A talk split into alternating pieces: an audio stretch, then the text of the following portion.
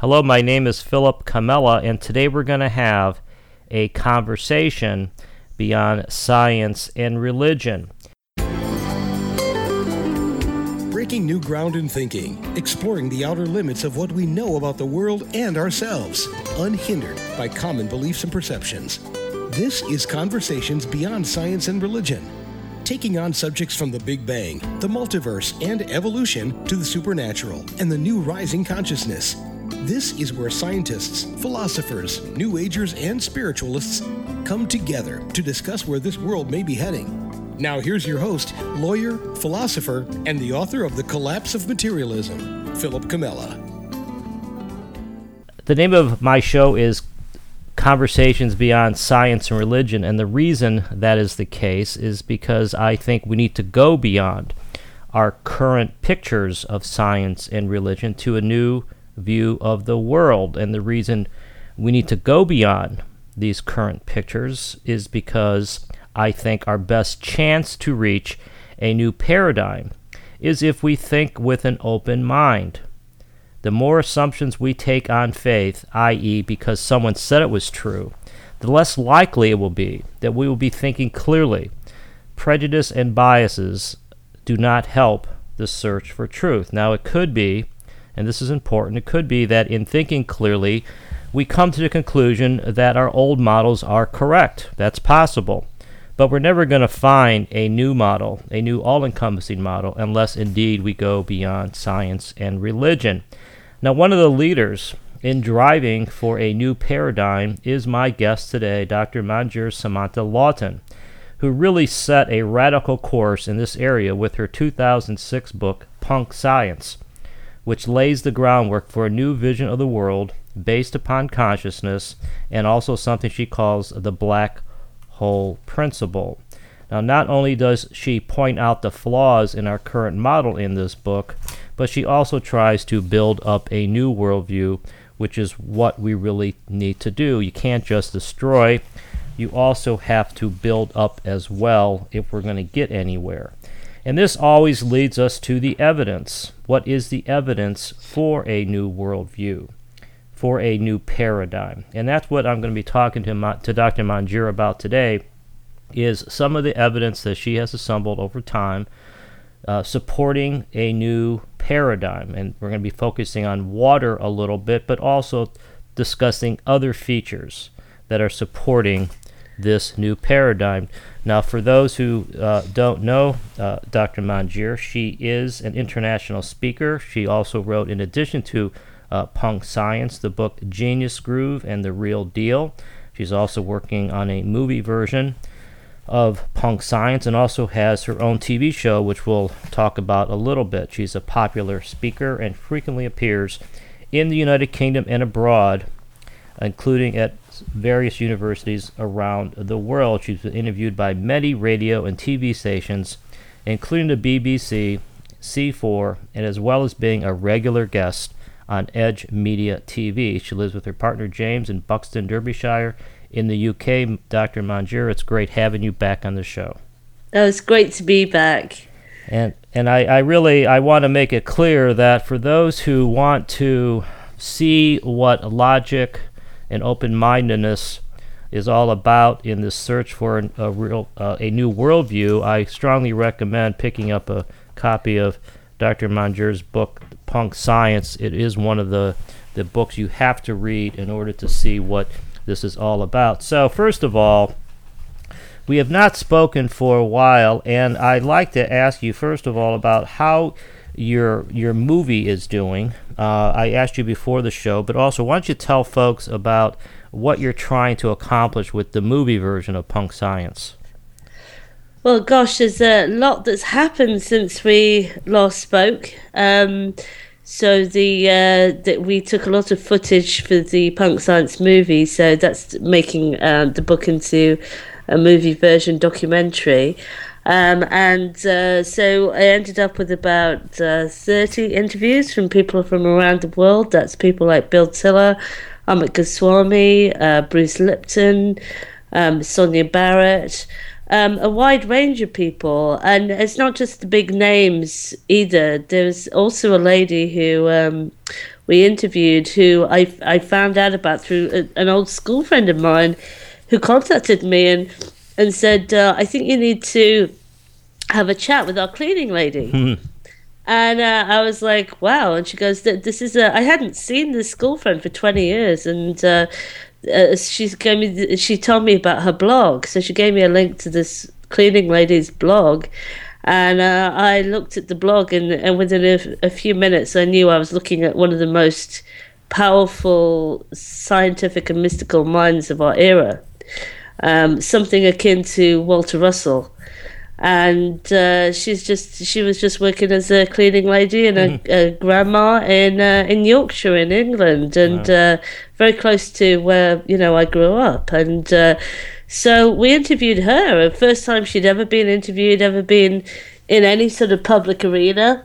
And she had been quietly just you know talking about and writing about this information about black holes and the true nature of reality and uh, she some some physicists had been interested, but you know, so we we've run the gamut from the people that are very very well known to um, to this lady who's never ever been interviewed before, um, because the important thing is is getting the message across. So the whole of those uh, interviews have been edited together. And um, they're now ready to go into a series of masterclasses because, as you probably know, a, a movie ends up with a whole load of of footage that just ends up on the on the cutting room floor, as it right. were. In the digital age, it's a bit different, but you know the metaphoric cutting room floor, and um, myself and my partner James really had to. Um, you know, learn how to be filmmakers. You know, we had to learn how to do audio uh, and work the camera and had to do a mobile green screen. And we went around the world in 2011 uh, as part of my world speaking tour. I went to New Zealand and Australia, and we picked up a lot of the footage there. And we also filmed in the Institute of Physics in in London, uh, which had a little conference room, which uh, sadly is no longer available, um, just for its members. And uh, so we, we would set, go in and, and set up studio there. So uh, we did a lot. We interviewed Lynne McTaggart um, Anthony Peake, um, Joe Dispenza, various people there. So um, what we've done is uh, I've I've edited them all, to, ed- edited all this together into little subject matters like the holographic universe and uh, you know biology of belief and that sort of thing. And um, when I looked at it, I went, you know, this is too good to just leave behind because you know there's there's just too much of it to um, to fit into one movie. So what it is now, it's going to come out as a movie and masterclasses. So mm. you know, um, the movie is going to be available online, and uh, you know, we'll have a sort of limited theatre release, um, and uh, then the actual. Uh, the actual masterclasses are going to be available for people who want to know more. Um, so that's what we've got planned at the moment, and uh, it's uh, there's been a lot that's gone on in that time in terms of what I've been, what else I've been doing, because I was asked to uh, do a TV show, which I ended up hosting and uh, producing, and that was for the People's Voice Television in London, and uh, that went out worldwide, and um, that kept me pretty much held up for about uh, nine months. So the the movie project went went back a bit. So uh, I ended up being able to um, to put this sort of subject matter across in a, in a TV ch- talk show and uh, never hosted a TV show before, but I mean, it yeah. was it was quite interesting to do. Yeah. And uh, so we had people talking about consciousness and new science and um, as part of this TV show as well. So um, that's part of why there's been a bit of a delay in, in the um, in getting the movie out because I was then um, this opportunity came up and um, when I was asked, which is a great honour to be, you know, asked out of you know everyone in, in the world really to uh, to host this show. Um, it, you know, I, I just thought, you know, this is something that I, I should do. So, and it was a great success. Unfortunately, the TV station has kind of disbanded. It was completely crowdfunded. Yeah. And um, unfortunately, it's sort of, I don't know if you heard about this, Phil, the People's Voice TV. No, no, I've not. I've not heard about it, but I think that you know I've been approached to do uh, movie TVs, and I think that what it is is a sort of a commentary on our culture right now. And this is something that I want to talk a little bit about. And that commentary being where this field, and let's call it the new consciousness movement for a second, or new science movement. It's, it's hard to figure out one term to describe it.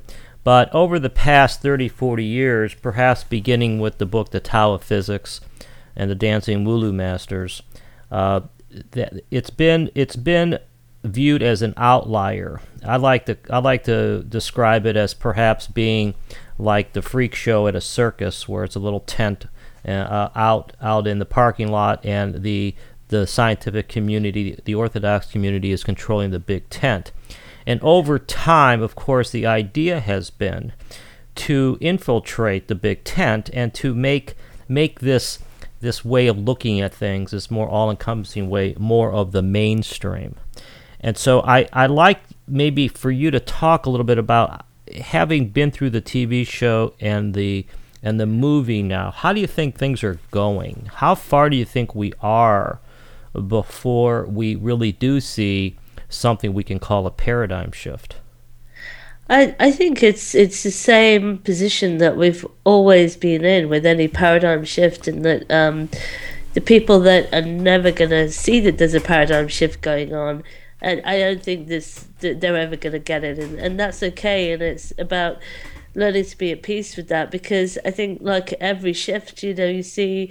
Um, who was it? Who said was it Max Planck? Who said you know it, it shifts funeral by funeral, right? Yeah. And and and it really is a case of when you see the younger generations um, of doctors of scientists, um, that there are they are more open. A, a friend of mine is um, gone who actually she worked on the on the movie and so she was present for a lot of the um, she was our assistant for a lot of the shoots and then she went straight from there to uh, study psychology at university and having you know expanded things into the cu- very cutting edge of consciousness and hearing all of these amazing people um, she then went to uh, a regular university and felt very constrained yeah. and uh, what was interesting is though that the 18 year old um, kids who were on this course with her um, they were just they were really open and she was talking to them about punk science and they were going yeah, this is more like what we want, this is more like what we're interested in.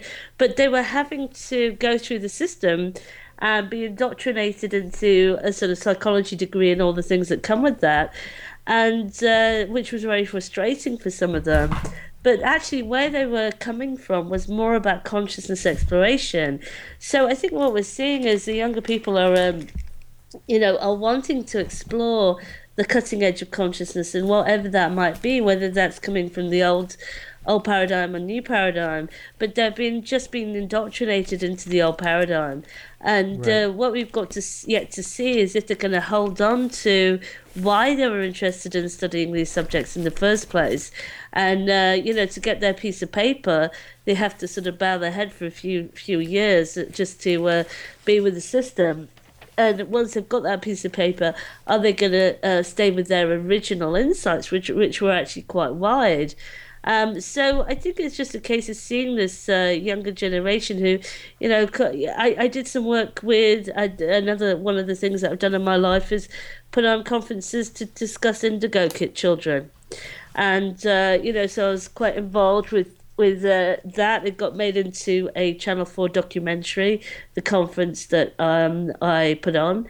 And uh, so, you know, I was very involved with, with uh, seeing how aware young people are. And, you know, I came across a bunch of young medical students who were um, teaching themselves about healing. And, um, you know, just I know it sounds strange, doctors uh, teaching themselves about healing, but I mean, you know, yeah. it was more like a sort of uh, Reiki type thing that they just spontaneously um, started to do, and um, so it, you're seeing these pockets of younger people who are um, seeing the wider picture and are having to squeeze themselves into the old paradigm for a while. But when that generation get into uh, their 40s and are starting to become the decision makers, um, we will have to wait till then to really see um, sort of how how wide this change is. I, am probably what you might call an indigo kid as well. Yeah. you know, so when I when I discovered this subject, I, I started to go, things started to click into place as in why I was able to go through medical school and the whole system, and not change. Um, not change my perspective because it, it I, I recognize that this is who I am. Um, you know, after the I think we discussed last time the Kundalini experience that I had in medical school. Yeah. Um, before that, I was a bit of a skeptic, but you know, it's um, it, it's you know that that sense of uh, not changing your opinion just because of what you're indoctrinated to do is uh, kind of like a characteristic of like what you might call an indigo kid, and uh, so you know we we've got to see when these these younger people in their vaster numbers are coming through the systems, coming through the universities, when they get into the decision making um, positions, what they are going to do. Yeah. So that it's going to be quite interesting. Yeah, this is Philip Comella. This is Conversations Beyond Science and Religion. I'm speaking with Dr. Manjir Samanta-Laughton, the author of Punk Science, Inside the Mind of God, also the author of The Genius Groove and The Real, the, the Real Deal. She's working on a movie version of Punk Science and has and of course has been involved in a TV TV show in the UK. You know, Manjir, every time uh, I'm on this topic, I'm also a big fan of that Max Planck quote, which I think is from him. Uh, you know, science progresses funeral by funeral. Uh, it also that quote I think says something about generations and about how we put our hope that the next generation will get it right or will get it righter than we've gotten it. And I'm, I'm, also optimistic that as we continue to put into the pool of of minds, fresh minds, pure minds, open minds, that we'll gradually get to this point uh, where we have a worldview that incorporates consciousness. I also want to um, throw in one of my favorite quotes, which is uh, Arthur Schopenhauer, who said uh, that all truth passes through three stages. First, it is ridiculed, then it's violently opposed, then it's accepted as being self evident. And I think that that is really sort of what I think is going to happen here because I think all of a sudden we're going to wake up one day and say, "Oh, this is perfectly natural." It, there, there, there may not be some dramatic shift, some, some, you know, cata, cataclysmic explosion of something. It may just be uh, something where more scientists come out and say, "Yeah, that makes sense." Uh, I mean, for example, Robert Lanza, uh, the uh, voted one of the top most influential people in the world by Time magazine. His new book, Biocentrism, basically says that consciousness is at the root of life. That's what biocentrism is. So there is more and more happening that I think is encouraging, and I, I and I I would assume that uh, you think, based upon your work over the last couple years, that that um, that we're that we're moving forward, but but we're still dealing with this entrenched paradigm, right? That's that's where you're.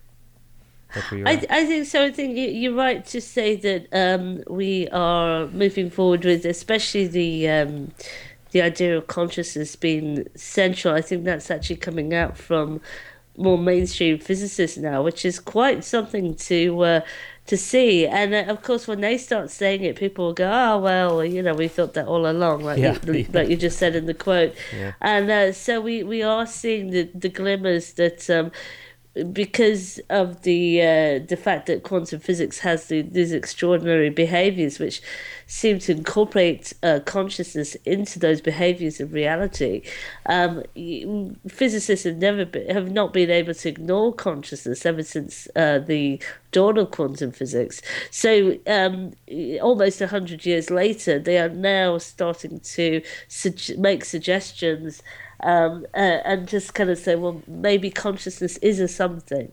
Yeah. Is a is another state of matter has has come out recently, you know. So uh, when somebody's uh, you know who's so prominent says that, then you, you end up going, Uh, the the other physicists are sort of more open. At the end of the day, scientists are human beings. Right. When somebody big and clever and at a big institution with um, all the funding behind them, um, you know, says something, then you know the others will start to follow. If somebody for, who's an outlier says something, they're going to be ridiculed. Right. Um, so Yeah. it's uh, it it just is the way is the pattern of human behavior. Yeah, yeah, I, yeah. I think I think you're exactly right. Now, now I'd like to uh, move a little bit here to some of your recent work with regard to the black hole principle in water and what what is what what is this work that you've been doing and where does water fit into the picture from your side of things? Well, gosh, it's been uh, an extraordinary time, really, um, in in terms of moving the black hole principle forward since we last spoke. Um, and uh, I actually did present the latest findings at uh, the Institute of Noetic Sciences um, last July, July 2013. Um, which was a very, very interesting experience to do. It had a huge reaction. Um, so I, I won't go into all of the details of the black hole principle because you know we spoke about this before but essentially um, the theory uh, says that every single level of the universe behaves in the same way and that uh, it's it's using the same principle. Um, so if you look at the behavior of a black hole, this is probably where we can see this uh, behavior happening quite clearly. And black holes are, you know, supposed to be these guzzling monsters, but when we actually look at the evidence, there's a huge amount of uh, material that is emitted by black holes, a huge amount of radiation, and you know, actually light. You know, light's are not supposed to escape from black holes. Well, you know, we spot black holes because they're so bright, actually. Mm. Um, and the other thing that uh, the nature of the emissions is quite interesting because. Um, some people discuss how the reason why black holes are um, emitting things when we spot them with our telescopes is because the material gets heated up as it kind of falls down the plug hole, and as that material gets heated up, it's radiated out. Well, the actual mathematics of, of, the way that this radiation should happen, according to that theory, um, you know, it's all to do with angular momentum and uh, you know all of the great, great stuff that uh, you know physicists and mathematicians are so great at. It doesn't fit uh, because the, what we actually observe often around black holes is very very concentrated jets often in two jets at, at 180 degrees um, to the uh, to the actual accretion disk. And uh, so it doesn't kind of fit the picture that of these guzzling monsters. So we've got a situation where the evidence doesn't really uh, fit the picture um, fit the theory and what my insight was in 2003 that I subsequently published and then in the book punk science is that uh, you know the black hole is actually the site of uh, of creation. And what you have is you have uh, it's a source of infinite light. And as that light sort of spirals through the dimensions it gets to the edge of our reality, which is um, our reality, really the boundary is the speed of light, something I now call the perception horizon. We don't normally see beyond the speed of light. We, we think it's all dark energy and dark matter, as it were. And when the light is coming through the black hole from from infinity gets to the edge of our reality it then splits so the photon of light splits into matter and antimatter and uh, this is what we see coming out of black holes. We see um, we see uh, electrons coming out of black holes at almost the speed of light. The reason why they're so fast is because they have only just reached our reality. They've only just slowed down enough to reach our reality so that we can actually measure them. Um, so you've got this whole pattern going throughout the cosmos, and they also go the other way. So um, it kind of like the black hole kind of breathes. So the when it breathes the other way, the the matter and the antimatter, say the electron and the positron, although it can be different depending on what level you're talking about, they recombine and they produce gamma rays, and that's why you see gamma ray bursts all over the sky. And what I'm saying in the black hole principle is that this pattern of behavior of creation isn't just happening at black holes in the center of galaxies. It's happening at black holes of different sizes within the galaxies. And it's also happening at every level of reality. So, from at- atoms to uh, stars to planets, you know, we're seeing this uh, level, the same pattern ha- happening at every single level, expressed in different ways and uh, so what I'm uh, so that's why it's a principle, um, and it's a principle of creation. So it, it's it's really a more elegant theory that's actually um, of things that are around, you know, because it's actually one simple pattern expressed in many different ways. Well, you know, I I'm often reminded of Emerson's quote. Uh, that where he said that uh, he said something like parts of speech are metaphors because because all of nature is a metaphor of the human mind.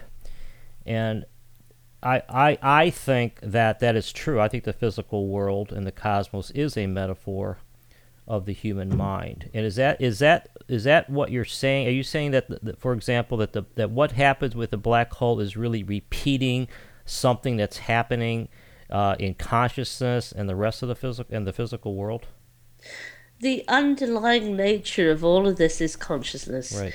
Um, and the infinity at the center of every single black hole, whether it be at the center of a galaxy or in your own atoms, is the same infinity. Yeah. And it's expressing itself at different levels. This is why non locality is possible because ultimately we're all connected. And what I believe is really the meta process is consciousness expressing itself yes. um, through all of these myriads of black holes of, of outlets. And uh, for example, everybody keeps talking about climate change. If we just bring it to our planet, for for example, and uh, we we know that there are planetary uh, processes that are going on. Uh, volcanic activity has actually increased in the last uh, hundred years or so, very much so, and uh, we can see that this is going on. Now, what I feel is that this is an underlying change in the underlying consciousness of the planet itself, which then gets expressed in volcanic activity, in the changing weather. Um, you have to go down to the actual consciousness itself, and that itself is going through peaks and troughs. Yeah. Um, some people call this the great year, the 26,000 year cycle. You know, consciousness itself is changing and, uh, and evolving and expanding and contracting. And as it does that, we'll see the weather changing, we'll see volcanic activity changing. Um, but the, the consciousness is the heart of, uh, of all of this expression, and it's all connected. So if you have a volcano uh, going off on uh, on planet Earth, you'll see um, a solar flare happening at the same time uh, on the sun. And so, uh, from our perspective, we think that these things are causal when we see these correlations. Uh, actually, because everything is like a network of consciousness that's breathing in and out that's totally and utterly connected uh, to everything across the universe actually. It's not just our local um, forces that are having effect. Um, it's not quite causal. It, it's like everything is connected to each other. So we are going to see these correlations and sometimes these correlations will be more than others. Um, so you know maybe a, a large solar flare uh, one day will it be you know associated with, with a little volcanic activity you know one day on the earth and then a lot the next because everything is sort of connected in, in a unique way because maybe that that activity uh, was related to an eruption on uh, Jupiter's moon yeah. You know, so it, it, it's kind of like uh, everything is connected, and, and you know, so a black hole, all of these eruptions, and they're all black hole activity, created black hole dynamo activity happening at different levels. And in my work, I'm, I'm providing the evidence for that. Um, so, you know, when it comes to uh, volcanoes, for example, um, we see lightning coming out of volcanoes. We see the electron discharge, the same sort of electron discharge that happens in uh, black holes out in the space. We see it coming out of volcanoes in the form of lightning. Yeah. Um, so, uh, and I'll go on to water Yeah. uh, in a second. Should, should I? Yeah, well, well, this, well, l- let me just let me just hit the pause button here for a second because I think this is this is something very important that I like to highlight here. That I think is one of the hurdles we're need to, that we're going to need to get over to to really understand this, and that is it's sort of like the the portrait or the poem reflects the artist. And as the as the artist grows up matures the artist can paint a more complicated portrait a more intricate with, more intricate detail just like in poetry. Just like a young shakespeare could write a simple sonnet a elder a older shakespeare could write romeo and juliet and what we what we tend to forget is that, and this is my view here, is that the the outer world to me reflects the inner world, and as as our inner consciousness, which I also think is God, because of the the depth and the and the complexity of that consciousness, we are seeing an unbelievable variety, complexity in the physical world and this is just something that we are to me we're, we're growing to understand and your your uh, comment or your uh, description of the black hole principle is, is similar to that because it's saying hey the cosmos is also a living breathing part of, of consciousness it, does that make sense to you 'Cause this, Ye- this yes, Yeah. yes, that's exactly. The consciousness itself is evolving. Right, right, right, and it, it's it's really a, a beautiful picture, and it's something that, you know, we could easily simplify it, and think that oh, there's you know you're gonna get knocked in the head. It's all gonna it's and it's and it's all gonna come to you. Well, it's something where we are realizing that that the intricacies of our world, uh, the the the particles, the forces of energy, the um, the interplay of of uh, stars and galaxies and dark energy and dark all this kind of stuff is is a reflection of the complexity of the human mind. And, and then of course when we get to life then things really get interesting. This is this is Philip Comella. This is conversations beyond science and religion. I'm very happy to be speaking with Dr. Manjir Samanta-Laughton the author of Punk Science the Genius Groove, and also formerly, just recently, the host of a TV show uh, for People's Choice Radio for People's Choice in London. And uh, Manjir, you were just uh, about to talk a little bit about your recent work with water and the black hole principle, and so let's let's get into that a little bit. And why don't you talk about what this what this means and where where it leads us? Yeah, sure. This is um, this really when I came to talk about water, which I first presented at the uh, Noetic Science Conference last year. I think this is where it really brings it home to people because everyone can relate to water. Um, because of, of course it constitutes us and it's so essential to our lives. Right. Um, this really sort of solidified things for people, and um, so with the black hole principle, as I wrote in uh, the 2006 book uh, Punk Science, um, one of the expressions that I was saying um, that the black hole principle has when it comes to our own planet is in the Earth's upper atmosphere. And um, so we have the signature of the black hole principle. You have um, the creation from the infinity, the spiral geometry. You have the uh, electrons uh, moving at very, very fast speeds. You have antimatter, such as the form of positrons, which are the mirror image of an electron. And you have uh, periodic gamma ray bursts. And these, these are periodic bursts that happen. And uh, so these are the sort of signatures that we're going to be looking for when we look for black hole principle activity. Um, now, all of those things are found in something called terrestrial gamma ray flashes that were detected by satellites orbiting the planet. And um, when people started to realize that uh, this is the last like 20, 25 years really, um, that uh, there's these gamma ray bursts that are just as powerful as some of the sort of gamma ray bursts we see out in space, but they're in the Earth's upper atmosphere and they're associated with thunderstorms. Um, and the other thing, of course, that you get associated with thunderstorms is uh, lightning.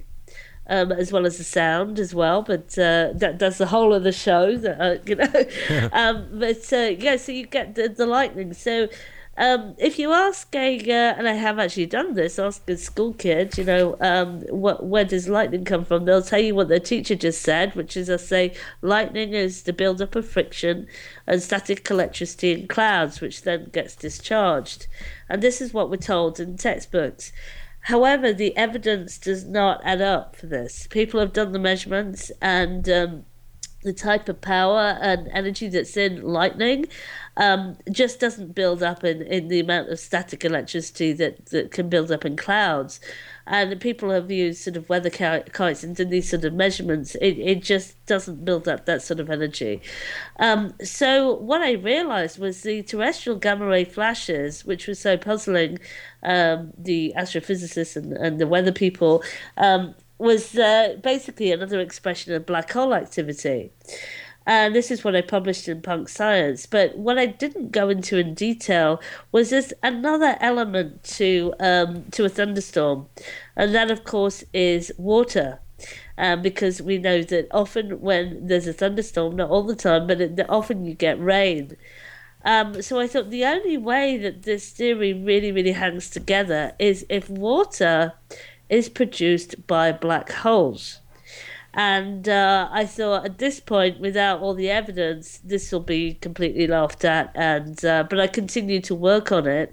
Um, and uh, interestingly, there are some indigenous cultures which talk about interdimensional water. The water doesn't exist just in this dimension, but there are different aspects of water.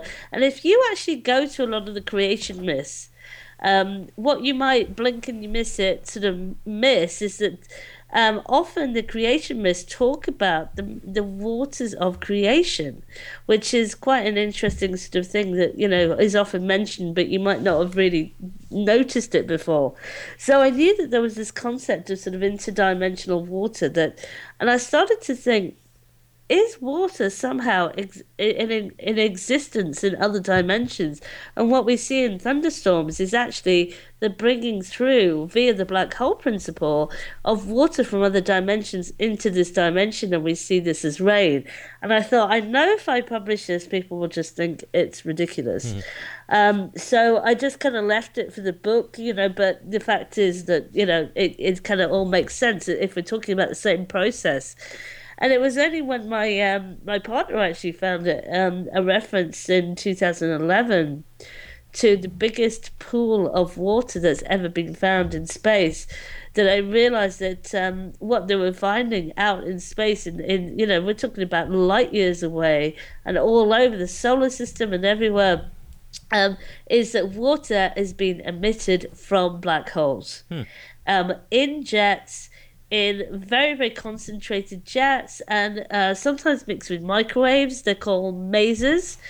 Um, when this happens, and suddenly it all fitted together. It's like this is the missing part, you know. Um, the water that is. Oh, by the way, as well, uh, NASA actually did a probe in 2010 to investigate terrestrial gamma ray flashes, and just as I predicted, they found the antimatter coming out of thunderstorms, which is exactly what you predicted the black hole principle is true.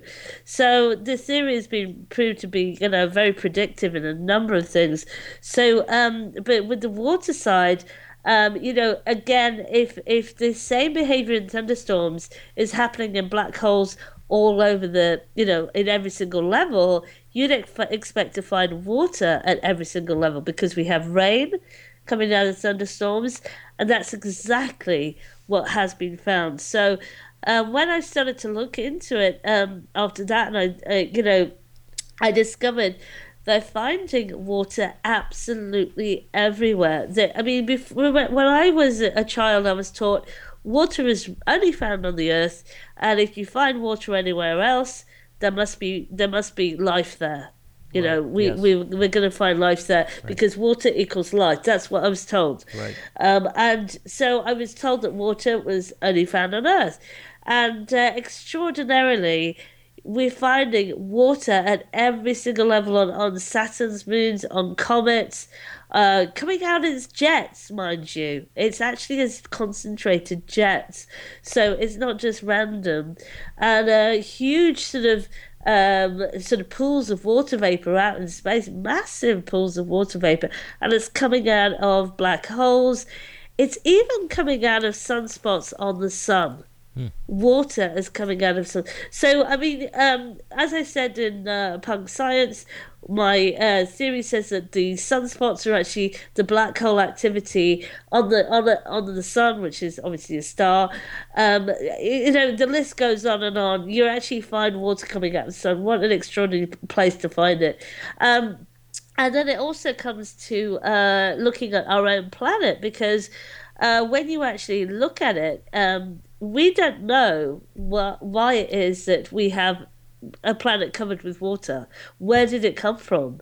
You know, and there's been a lot of theories. You know, was it seeded by an asteroid? You know, where did the oceans of the earth come from? You know, how come it hasn't evaporated? You know, a lot, a lot of different different theories.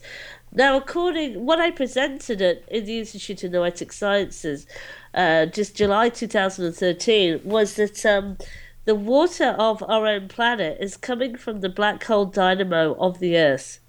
So the center of the Earth is also a black hole dynamo. It produces matter, antimatter, which we've found now. They're called geoneutrinos. Um, so my prediction that you'll find antimatter coming from the Earth is actually, you know, getting stronger and stronger. We've actually found the evidence of that. My prediction was the water is coming from the center of the Earth itself.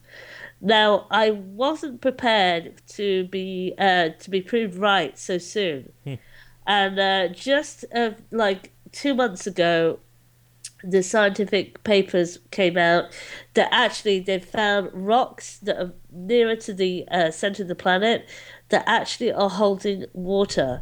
And the scientific community have changed, you know, from saying we don't know where the water comes from to the idea we definitely know water comes from the center of the planet. So within a year, um, the public prediction that I made that uh, water comes from the center of the earth, our oceans come from the center of the earth, has had this major evidence towards it and these major scientific, um, you know, publications to say yes, we, we we've changed our mind. It doesn't come from asteroids.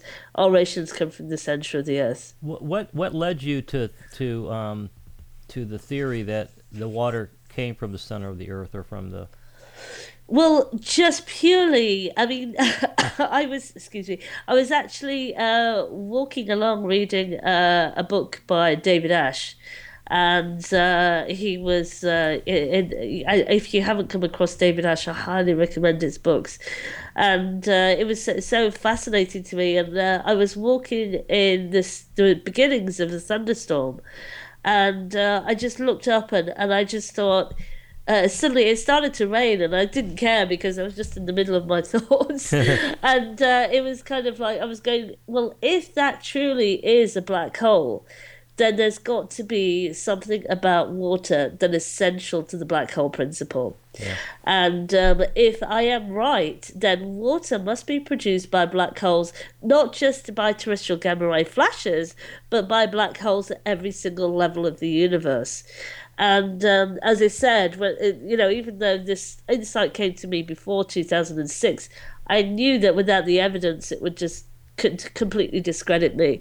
Um, so I didn't go into it much detail, but I do say obviously that terrestrial gamma ray flashes are the same mechanism as uh, as black holes at every single level.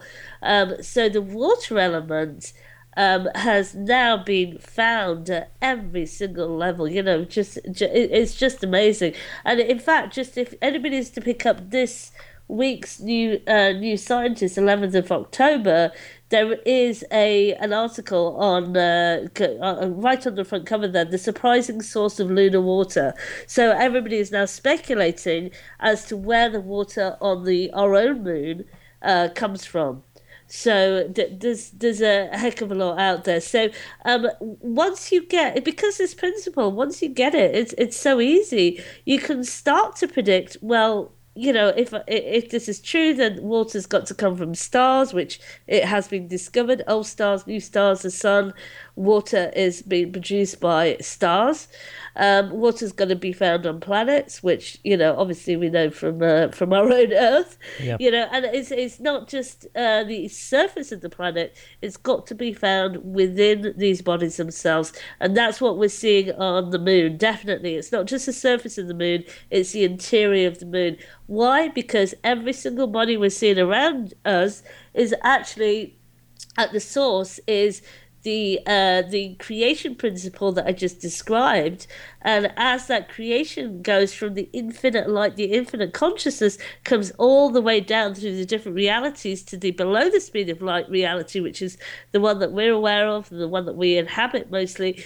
You know, then you're actually seeing the uh, what we call the solid world being created, and part of that is the water coming in from other dimensions into our dimension. Yeah. So the source of water is actually another dimension. Well, and think, it comes yeah. through the black hole principle. Yeah, I think it's it's really in a. I think water is something that we obviously we take it so for granted. I mean, if you study if you study water, it's it's probably the most unique substance that we know of, among other things. Uh, it's it's found as a gas, a liquid, and a solid at natural Earth temperatures. Another thing is that the solid form is heavier than the liquid form, which is unlike virtually any other substance. And of course, we're, we're taught, and it's probably true, that it is essential to life.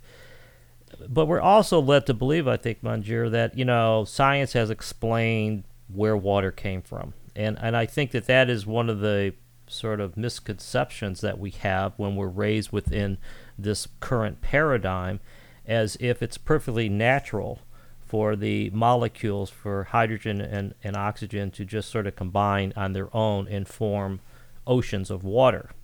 It, it's it's not it's a story it's a story that we've been raised to believe in and I think that what is what is so good about the way you think is that you think from uh, things from a completely different perspective and this could only be healthy because it can only uh, open ourselves up to uh, to greater possibilities and also uh, take advantage of, of, the, of a much richer and more grandeur uh, view of the world. This is Philip Comella. This is Conversations Beyond Science and Religion. I'm speaking with Dr. Manjir Samanta-Laughton, the author of Punk Science and the soon to be released movie of the same title. And Manjura, I, I like you to um, talk of, of, you know this this whole concept of, of water. Are you familiar with the work of uh, Masaru Emoto? Yes, yes, I uh, I do know of his work. Yes. Yeah. yeah so so so does that uh, relate to anything that you're doing with water, or is he coming from it from a different perspective? You know, um, I did have the privilege as uh, part of the TV show that um, we did uh, uh, mention because a lot of people have criticised his his scientific methods and uh, credentials. Yeah. yeah. Um, and uh, if anybody wants to see the show, by the way, it is available on YouTube for free. Um, it's called Hidden Science, and we did a special on the the uh, science of water. And for that, we interviewed uh, Gerald Pollack, who has discovered a, a fourth state of, of water called he calls easy water, EZ water. And um, we also had uh, Dr. Mae-Wan Ho, who is a scientist who actually went to um, Masaru Emoto's lab. And uh, what she saw was, uh, you know, she, she was very impressed by. So although I haven't discussed dis- studied his methods um, and his work in detail myself. Um, you know, I, I do, uh, you know, she is definitely an expert who has uh, studied the whole science of water for a long time. So if she went ahead and had had a look at his lab and uh, was was very impressed, and uh, you know, it, it's uh, it it does bring into the whole equation though that um, there's a link between consciousness and water yeah. with his work. Um, so uh, I, I think he's opened up up a whole arena. Um, I think uh, the work of Gerald Pollack, though, um, I mean, if you haven't read his books, absolutely recommend them. He's another person that yeah, you know, as part of this um, process, you you were just talking about that. I see things a different way. I've had to leave behind my cherished ideas as well. Yeah. I mean, one of my cherished ideas was I used to be a um, environmental person. You know, I I believed in climate change and global warming and all of this, and through looking at the logic of this theory, I've had to shatter my beliefs, which were quite cherished. I realized that weather is a result of these processes. Um, I was taught, like all other kids, that there's a water cycle, that you have clouds that are, you know, that go over the water and they go onto a mountain and they get heavy and they drop rain and then the whole thing starts all over again. Right. Now, I what I didn't realize is a meteorologist don't know why some clouds um, actually rain and some don't. Yeah. It's a mystery. Yeah. And um, so I've had to look deeper and see that actually the things that were taught in school are not as straightforward as you might think. Yeah. And well, um, now I'm starting to wonder, and we'd have to do some more work on this, but whether or not clouds are basically miniature black holes that are bringing through water at different levels in the atmosphere. And, you know, this would really go with the work of Gerald Pollack as well, and I'm in communication with him um, as as to uh, you know how this fits in with easy water, and um, so he's looking into my work. Um, I've, I've been contacted by meteorologists as well.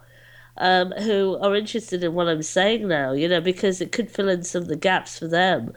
Um, so I've had to shatter my own beliefs about a number of things. Well, I think that, you know, I want to emphasize something that you said about lightning is another example it, it, it, it's a really good example, Manjir, where everyone, you know, we're raised to think that lightning is caused, as you said earlier, about the collision electrostatic force or something or other between clouds. Well, that is a very simplistic explanation that is really not established. And it's it there are so many mysteries out there that we take at face value.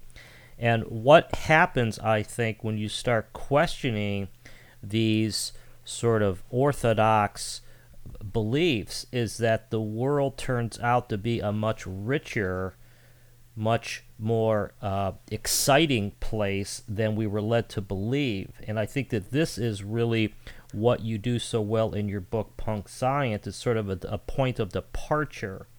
You know, steer off in a different direction. Of course, that's what I try to do in my own book as well, The Collapse of Materialism, that that looking at things through the same set of eyes, the eyes that we were brought up with, may not be the best thing. Now, now I want to, for, for those who are not familiar with the work of Masaru Emoto, he, he's written a couple books about the uh, odd properties of water. I think one of his book is, books is called The Hidden Messages in Water. But essentially, what he says is that water reflects the state of consciousness of those perceiving it or those who have intentions about it. So so very very simply put, if you have good eye, if you have good thoughts, if you pray, you have good intentions, then water forms into picturesque crystals. But if you have disruptive, mean, angry thoughts, then you see disarray. And you could see, as Manjir said, that the scientific basis of this sounds a little weird. But on the other hand, he does have a lot of evidence. His books are filled with photographs. And, and for those of us in this field that believe that not only is there a correlation between consciousness and the physical world, but one, but one may be a reflection of the other, Emoto's, Dr. Emoto's, and Mr. Emoto's findings make, make a lot of sense. So that's, so it's one thing that I just wanted to sort of uh, talk about for the listener there that we are it's really the same thing. We're trying to look at things in a different perspective and see what evidence there is in the physical world for these new ideas.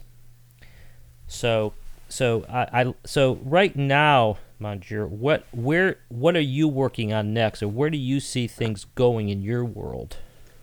Gosh, well, um, as uh, as I said, you know, just to uh, you know help help people find it on the internet. Just if people want to have a look at the shows that we did. Um, unfortunately, that TV station uh, is now no longer in, in place, but the shows are on YouTube.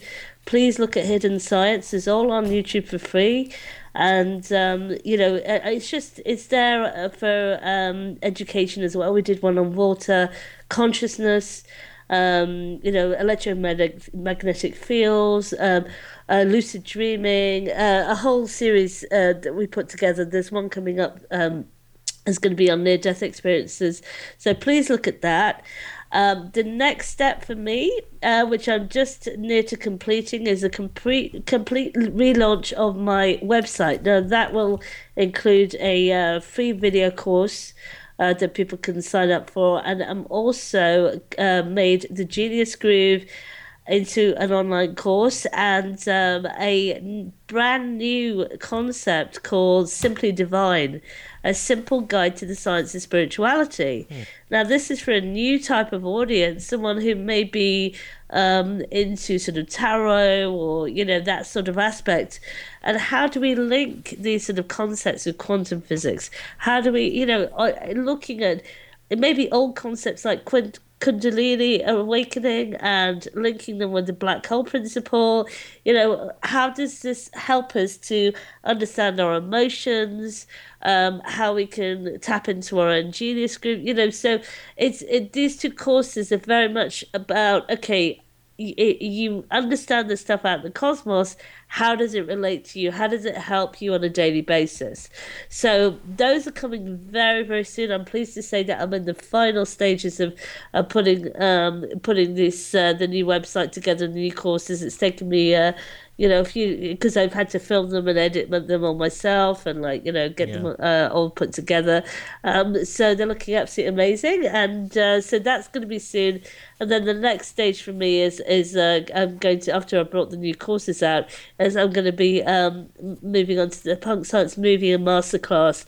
But if somebody, if anybody listening wants to. Um, see our journey with the movie and masterclass, uh, just go to punksciencemovie.com and sign up and you'll get the updates to your email um, to uh, about the behind the scenes of journey that we took around the world to New Zealand, uh, California, you know, all, all over the place to actually interview uh, these, you know, world luminaries in the science of consciousness. So if you want to see the behind the scenes, you can sign up now and you're going to get the, uh, you're going to get, get the little videos. So it's called the Punk Science Movie Global Stomp so, yeah, yeah, I looked at it myself. It's it's you know it's pretty cool, and and I think that I would encourage anybody uh, to who who wants to be on the cutting edge to look up things that Manjir is doing. I mean, there's a there's a quote from your your book Punk Science that I wrote down here that I think really really says it all. It says. Uh, this is how punk science was born from a recognition that science needs to find a radical voice again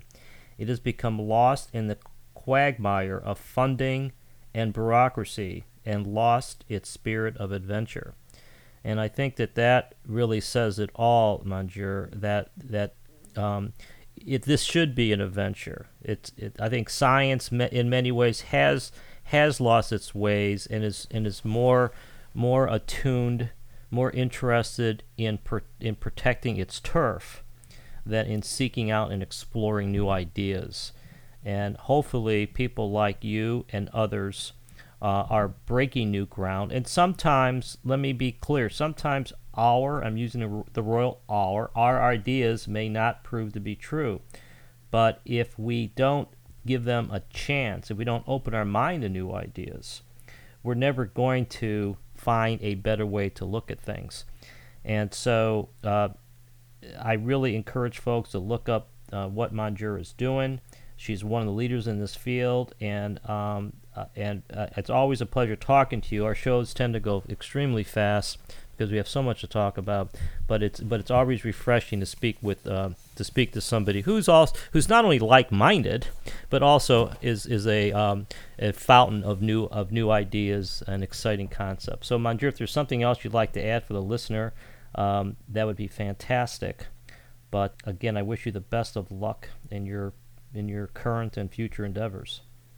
Oh, thank you. It's been a um, a pleasure and honour to uh, to speak with you again today, and and uh, you know such a light mind, and and I honour the stuff that you're doing out in the world as well. That you're uh, you're getting this message out there with your book and and the show and everything. It's absolutely amazing. Again, this is this is sort of the way things are working, and in fact, uh, you know, just on a on a side note, I I think, Manjir, I think we, what we could really use, and again, this is the royal we I think we could use I think we could use our own textbook, and I think that that's something that uh, maybe a few of us need to start putting together because you know the textbooks sort of govern what the young kids are taught. You know, when you put something in a hardcover book with um, a lot of pages and photographs, that that's considered to be the current orthodoxy. And I just hope it's some the ideas that you're talking about, the ideas that I'm talking about, and many others in this field, such as uh, Dr. Goswami and Bruce Lipton and uh, Rupert Sheldrake and many others that we find uh, in a 20 or 30 years that these ideas will be part of the new mainstream. This is Philip Comella. This is Conversations Beyond Science and Religion. We'll see you next week with Diane Collins. Take care. You've been listening to Conversations Beyond Science and Religion, hosted by Philip Comella. To find out more about Philip and his book, The Collapse of Materialism, visit thecollapseofmaterialism.com.